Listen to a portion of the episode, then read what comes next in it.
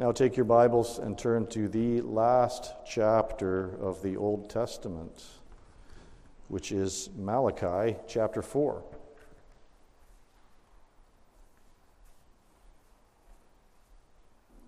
Malachi chapter 4. It's just six verses, but there uh, are such riches in these six verses that we're not going to cover the whole chapter tonight. We're only going to look at verses 1 through 3. And so our text will be Malachi 4, verses 1 through 3. Listen to this. This is the very Word of God. For behold, the day is coming, burning like an oven, when all the arrogant and all evildoers will be stubble. The day that is coming shall set them ablaze says the Lord of hosts, so that it will leave them neither root nor branch. But for you who fear my name, the Sun of Righteousness shall rise with healing in its wings. You shall go out leaping like calves from the stall, and you shall tread down the wicked, for they will be ashes under the soles of your feet on the day when I act, says the Lord of hosts. Thus far, the reading of God's Word. Before we come to the exposition of God's Word, let's pray together once more. Father, teach us your ways, teach us from your Word, and may your Holy Spirit guide us as we consider uh, these words of Scripture. We pray that you'd uh, cause them to go forth in power to each of our hearts, and we ask this in Jesus' name. Amen. You've probably heard the expression, there are only two kinds of people in the world. And you've probably heard people conclude that uh, assertion or that statement in a lot of different ways. And there are some, some very well known uh, statements of that kind. There's a, a wonderful one by G.K. Chesterton, and one by C.S. Lewis. C.S. Lewis was the one who said there are two kinds of people in the world those who say to God, Thy will be done, and those to whom God will say, Thy will be done. And that really gets at the, uh, the spirit of this text we're looking at tonight. But people fill in that, uh, that little phrase, that little adage, lots of different ways. The categories that they'll assert are sometimes humorous. Two kinds of people in the world, and they'll make a joke out of it. Sometimes the statement is calculated to be cynical. Sometimes they're profound. But biblically speaking, and therefore authoritatively speaking, there truly are only two kinds of people. And we find those two kinds of people described in Psalm 1. And many of us here at First Scots in recent days have memorized together Psalm 1. And it speaks of two categories of people and in the end, those two categories of people will be very clear because the two categories are the righteous and the wicked. Psalm 1 speaks of the man who doesn't uh, walk in the counsel of the wicked or stand in the way of sinners or sit in the seat of scoffers, but his delight is in the law of the Lord. And then it goes on to speak about the ungodly. And it speaks about the, the outcomes of these two kinds of lives. And there aren't any more uh, categories, just those two. And we encounter them here in Malachi, in these opening verses of chapter 4. In the end, there's going to be the righteous and the wicked. In Malachi, they're described as the evildoers and those who fear the Lord. There is no third category, there's no middle ground. And these two categories have two distinct final states for eternity. Now, back in Malachi chapter 3, verse 14, some of the people raised a complaint, and Malachi relates it to us in his prophecy here. Their complaint was basically that there was no accountability for evildoers, they weren't being made to answer for their wickedness. And then in uh, verse 18 of chapter 3, we have God's response to that complaint. And God affirms that judgment will come. And when judgment does come, the distinction between the categories of the righteous and the wicked will be made very, very clear and unmistakable to all people. And these three verses at the beginning of Malachi 4 are essentially a conclusion to the passage that we were last looking at in Malachi 3. In fact, the chapter division could almost be at the end of 4 3, uh, because these are the wrap up to what we looked at previously. These verses speak of two outcomes one for the arrogant and the evildoers. And you notice, if you look back at Malachi 3, verse 15, those are the categories, those are the words that are used there. God speaks of, uh, or God recounts the words of the people. They say, Now we call the arrogant blessed, blessed. Evildoers not only prosper, but they put God to the test and they escape. So you've got the arrogant and the evildoers, again, here in, in chapter 4. And they're going to have a certain outcome. And then you've got those who fear the Lord, which were spoken of back in verse 16 of chapter 3. Then those who feared the Lord spoke with one another, and the Lord paid attention and heard them. So again, you've got two categories of people, and you have two outcomes. And the outcomes are, for the one, consuming fire, and for the other, healing sunrise. This text teaches us, it promises us, that the wicked will perish, but those who take refuge in God will live. Three points to look at tonight correspond to the three verses of our text. And the first is we're going to see the demise of unrepentant sinners. And I chose that language very deliberately the demise of unrepentant sinners. And secondly, the joyful salvation of those who fear the Lord. And finally, the triumph of the church. So, in the first place, what we see in verse 1 is the demise of unrepentant sinners. Remember in chapter 3, there were these skeptics, and they called into question God's righteousness. And they said, Evildoers prosper. People are putting God to the test, and they're not paying the price for it, they're not being held accountable, they escape. And God answers those critics in verse 1. He says, Behold, the day is coming. In other words, you can be sure of this. Have no doubt.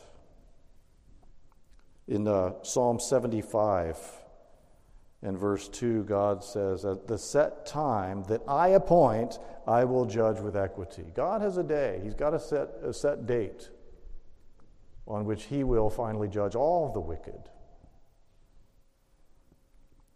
You and I don't know when it is, but God has set a time. We don't know when it will be, but we do have a little bit of a description of what it's going to be like right here in our text. We have a description of what it's going to be like because God Himself describes it for us. And for the wicked, He says the day is going to be a day of burning. The day is coming, burning like an oven. And this fiery imagery is not unique to this one text. I'm sure you know that. Over and over again in the scripture, the judgment of God and his retribution against his enemies and against the righteous is described in terms of fire. So in Psalm 21 9, it says, You will make them as a blazing oven when you appear. You see the use of the term oven there as well. Not just any fire, but fire of an oven. You will make them as a blazing oven when you appear. The Lord will swallow them up in his wrath, and fire will consume them. And someone might be inclined to say, well, you know, that's Old Testament. In the Old Testament, God was a God of wrath. Well, listen to this from the New Testament. Second Thessalonians chapter 1, starting in verse 7, where it says, When the Lord Jesus is revealed from heaven with his mighty angels in flaming fire, inflicting vengeance on those who do not know God and on those who do not obey the gospel of our Lord Jesus. So the fiery imagery doesn't end with the Old Testament, it carries on all the way through the New because it's true. It speaks of something that is going to happen without doubt. And when it says this burning day is going to be like an oven, I think that speaks to an especially intense fire. Fire that's been prepared in an oven with lots of wood for fuel and it's been fanned to become as hot as possible. That kind of fire.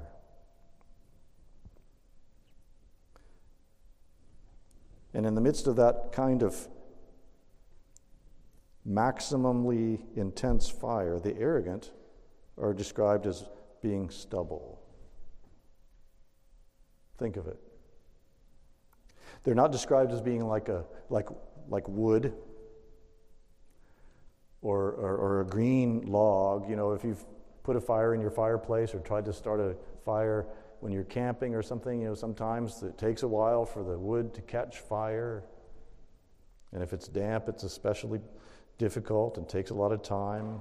Or I was thinking of uh, when, when you, I was thinking of two kinds of paper, just to contrast, just to make this contrast. Uh, when I was a kid, my parents had a subscription to the local newspaper, and we would sometimes take leftover newspapers and roll them up and then tie them in a roll with twine. And so you kind of had a homemade fire log, and we could put that in the fire and burn it. And when you've got paper like that, and it's, it's especially when it's rolled tightly together, sometimes it takes that as long to catch fire as it would a log. Now, contrast that with the stuff we sometimes pull out of the shredder down in the office. I don't know if you have a shredder at home or if you have one at work.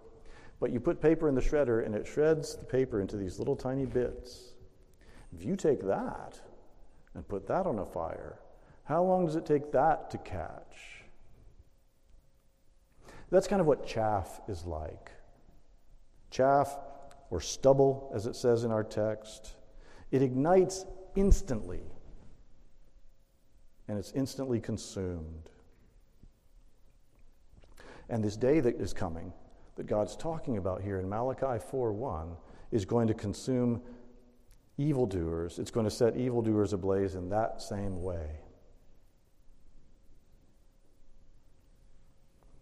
It says it will leave them neither root nor branch. Speaks of total destruction. No remnant. No hope. Or like it says in the end of Psalm 1 the way of the wicked will perish. So, what God is telling us here through his prophet Malachi is that unrepentant sinners will get perfect and absolute justice in that day. And as I said, I chose the language unrepentant sinners deliberately. Because, as you probably know, uh, Scripture tells us that all have sinned we all fall short of the glory of God. All of us are sinners in and of ourselves. But unrepentant sinners will meet the demise described here in verse 1. And I say that because there is a different destiny awaiting those who repent. There's a different destiny awaiting those who have faith and who fear the Lord. And that's what verse 2 speaks of. Verse 2 speaks of the joyful salvation of those who fear the Lord. And you have that wonderful and uh, glorious word at the beginning of verse 2, but. I've seen people wear t shirts that say, but God. Because you have that phrase so many times in Scripture where a passage of Scripture might uh, speak woe upon those who have rebelled against God, those who have sinned against Him, those who have broken His law and what such people deserve. And the scripture says, but God. One of the greatest examples is Philippians, uh, excuse me, Ephesians chapter 2, where it talked about the fact that we're dead in sins and trespasses. We're children of wrath, just like the rest. Verse 4, but God, being rich in mercy and it goes on to proclaim good words, good news, gospel to us. And that's what this passage proclaims as well. Malachi chapter 4, verse 2. But you who fear my name, God says. And when he says, you who fear my name, to fear the name of the Lord is to be a person who has repented and put their faith in him. And as we understand it in, in New Testament terms, is to have put your faith in Jesus Christ and repented from your sins. And verse 2 talks about and announces the stark contrast in outcomes for those who repent as opposed to the wicked, as opposed to those who are unrepentant. And what does that same day, the same day that's coming, burning like an oven when the arrogant and evildoers will be stubble, what's in store for those who fear the Lord? It says that the Sun of Righteousness shall rise. If that phrase has a little bit of a familiar ring, it's because this verse is where we get that line from the Christmas carol Hark the Herald Angels Sing. Hail the heaven born Prince of Peace. Hail the Sun of Righteousness. It's Jesus, it's our Savior.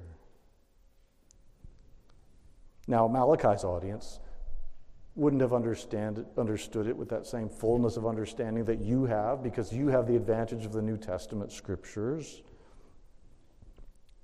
But what they would have understood is this imagery of light dawning on them, of being brought out of darkness into light, and the fact that somehow that coming light was going to be accompanied with righteousness that would be conveyed to them. It, the, the Sun of Righteousness rises with healing in its wings, wings being the rays of the sun.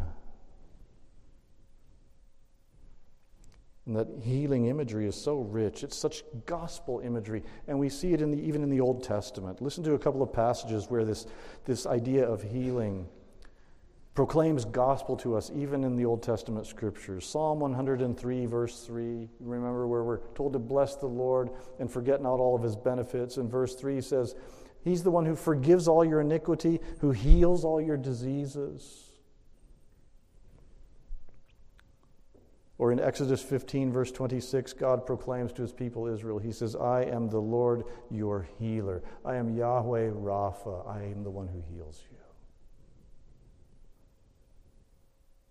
Or listen to this, because you're going to hear you're going to hear foreshadowings of the New Testament here. You're going to hear foreshadowings of the book of Revelation. Because in Ezekiel chapter 47, verse 12, Ezekiel's describing this vision that God showed him. He's, it's, it's the new Jerusalem, it's the new temple, and it's, it's really the new creation. It's the new heavens and the new earth. And he says, On the banks, on both sides of the river, there will grow all kinds of trees for food.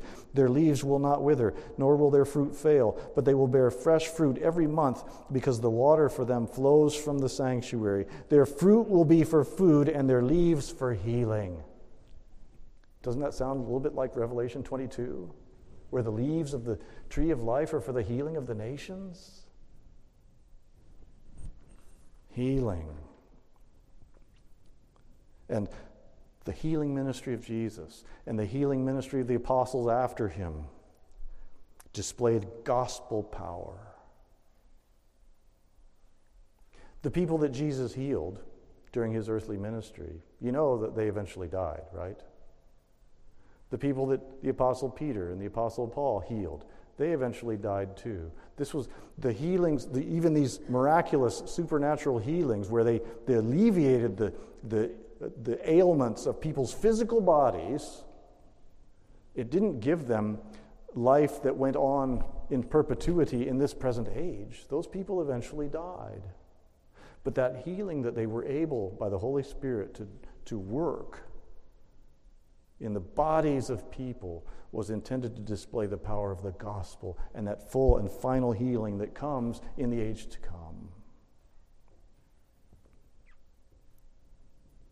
The Sun of Righteousness shall rise with healing in its wings. You shall go out leaping like calves from the stall. Isn't that happy imagery? The NIV uses the word frolic.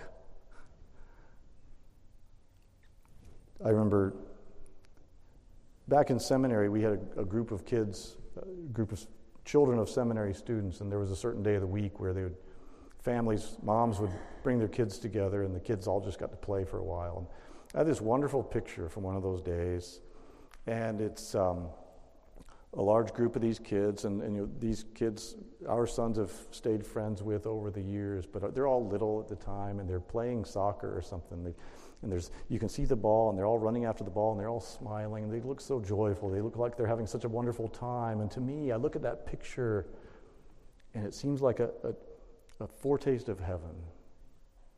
The kids running, joyfully playing. And that's the image here of this, this calf, a calf leaping from the stall. This is a picture of freedom safety. This calf is in a pasture somewhere, protected. It's a picture of abundance. This calf is well fed. A picture of joy. One commentator wrote The pastoral imagery of well fed calves romping playfully in the pasture conveys a sense of joy and freedom for the righteous in the day of the Lord. That's what this is all about.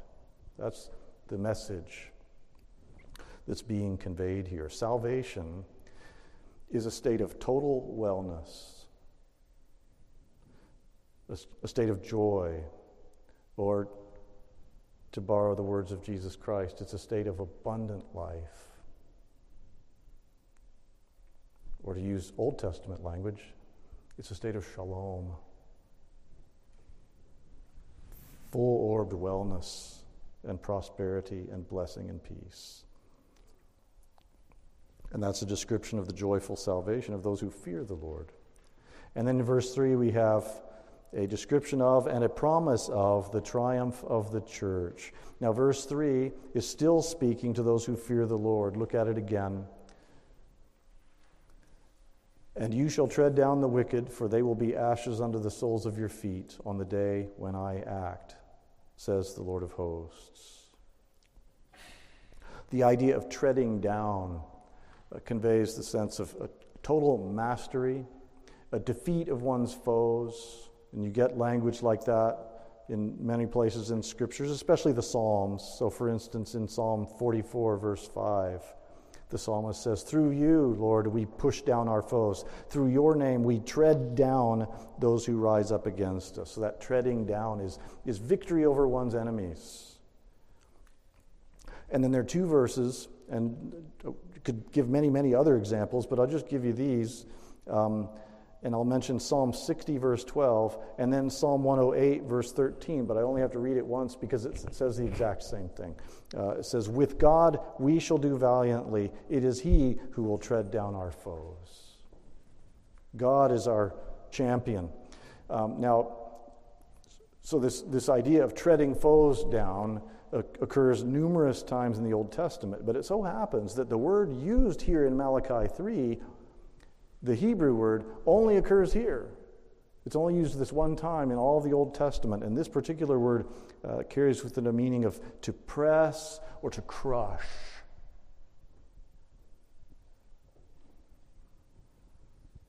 And it says, You'll tread down your foes, for they will be ashes under the soles of your feet. So the wicked, these unrepentant sinners that were spoken of in verse 1, are going to be like ashes because they're like chaff, and it, they're put into that furnace and they'll be burned entirely, completely destroyed. Now, ultimately, this is the work of God. And we see that at the end of verse 3. There'll be ashes under the soles of your feet on the day when I act, says the Lord of hosts. So it's God's work. But we, his people, are beneficiaries of that work. And by his grace, we share in that victory that he achieves, which is why it's so uh, poignant and, and telling and encouraging. When we get to Romans chapter 16, verse 20, turn there with me. Because you know, in the, uh, in the what we call the proto evangelion, when God is pronouncing curses on the serpent and on the man and on the woman and on the earth, even. But he promises that the seed of the woman will crush the head of the serpent. And we understand that that seed of the woman was ultimately Christ. He was the one that came and he did crush the head of the serpent. And now Satan is in this state of dying and going to his eternal demise. But Christ, we know, is the one who crushes Satan's head, crushes the head of the serpent. But look at what Romans 16, verse 20 says The God of peace will soon crush Satan under your feet. So when we see in Malachi chapter 4 uh, of uh, God speaking of us treading down the wicked and them being like ashes under our feet, I think it's the same thing, the same idea that, that Christ is our champion. He's the one who gets the victory. He's the one who treads down our foes, but we partake. We, we partake of the benefits at the very least. It doesn't mean we're supposed to go out and militantly destroy evil people. No, this is we, we don't war against flesh and blood. We war against principalities and powers and, and wickedness in, in the heavenly places, powers of darkness. So it's a spiritual battle in which we are engaged. But ultimately, there will be a complete and total victory won by Christ, and we will share in the results of that. Psalm 118, verse 7 says, The Lord is on my side as my helper. I shall look in triumph on those who hate me.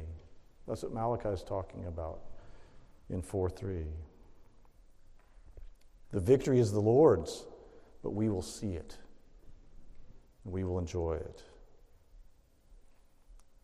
Because the, the book of Revelation, the, the, the ladies' Bible study recently went through the book of Revelation together.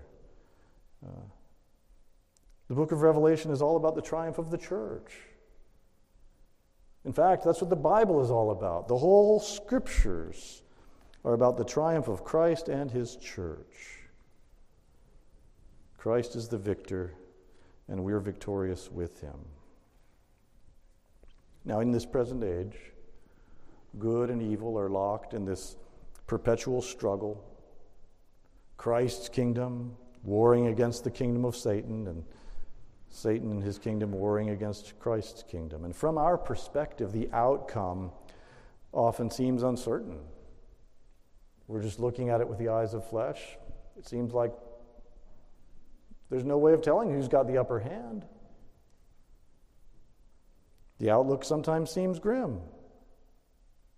But these few verses from Malachi assure us that the Lord knows the way of the righteous, but the way of the wicked will perish.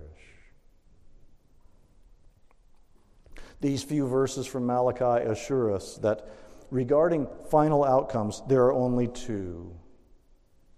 And the scripture broadcasts the same message from cover to cover. The Lord Jesus stressed this. Again, there's no third category. When Jesus spoke of two places you can build, you can build your house on the rock or you can build it on the sand. He spoke of two kinds of trees a healthy tree that bears good fruit and a diseased tree that bears bad fruit.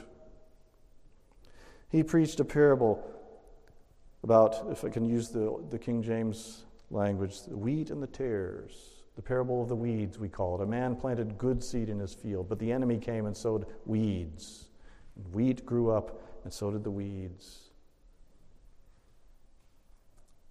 Jesus, when he describes the day of judgment himself, he talked about separating the people as a shepherd separates the sheep from the goats.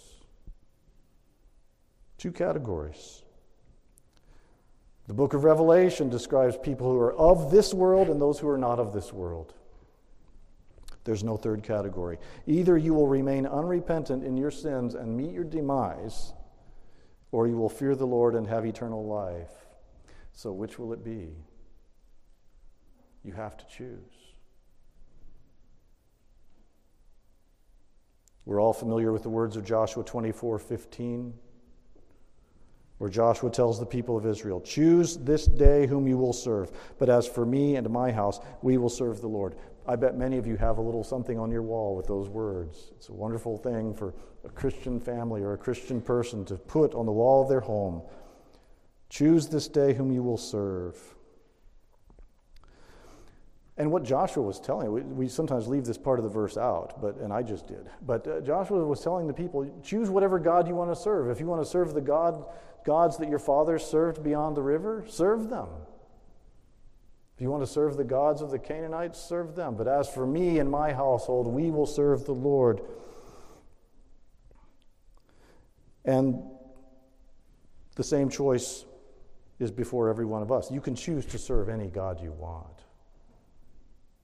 And people do. People serve any number of lords and masters, any number of idols and gods. But when Joshua says, Choose this day whom you will serve, I think part of what he was conveying, or what, what I've gotten out of the passage recently, is today choose which God you'll serve, but you don't get to choose what God will judge you in the last day. That choice doesn't belong to you. That choice has already been made. That choice is set because there's only one true and living God, and He's the one who will judge the living and the dead in the day that is coming, burning like an oven. Think on that. Think on Him as you choose this day whom you will serve. You know, there were some people in Malachi's day that were skeptical they were skeptical, skeptical about this promised coming day. But I want, I want to just try to impress something upon you here. You know, skepticism is nothing new. Skepticism is nothing modern. There's nothing scientific about it, really. There's certainly nothing progressive about being a skeptic. There have been skeptics expressing doubt about a final coming judgment from ancient times. Peter addresses skeptics. Malachi does. There were skeptics in Noah's day. Noah was a preacher of righteousness. People didn't listen to him, they didn't believe that judgment was coming. Skepticism is popular. I say skepticism is easy. And usually, Maybe not always, but skeptics are usually pretty smug, pretty self satisfied. But consider these words from Malachi, and let me assure you that the wicked will perish in the judgment, but those who take refuge in God will live. In the day of judgment, there will be only two kinds of people those who have put their trust in the Lord Jesus Christ, and those who will wish they had. Let's pray. Thank you, Lord Jesus, for extending to each of us, for extending to all the free offer of the gospel. Lord, we pray that you would help us to hold fast to you. We look forward to that glorious day, that glorious day when the Sun of Righteousness rises with healing in its wings, and the joy and the peace and the safety and the eternal bliss of your kingdom of glory. O oh Lord, may we each have a part in that. And we ask it in your name. Amen.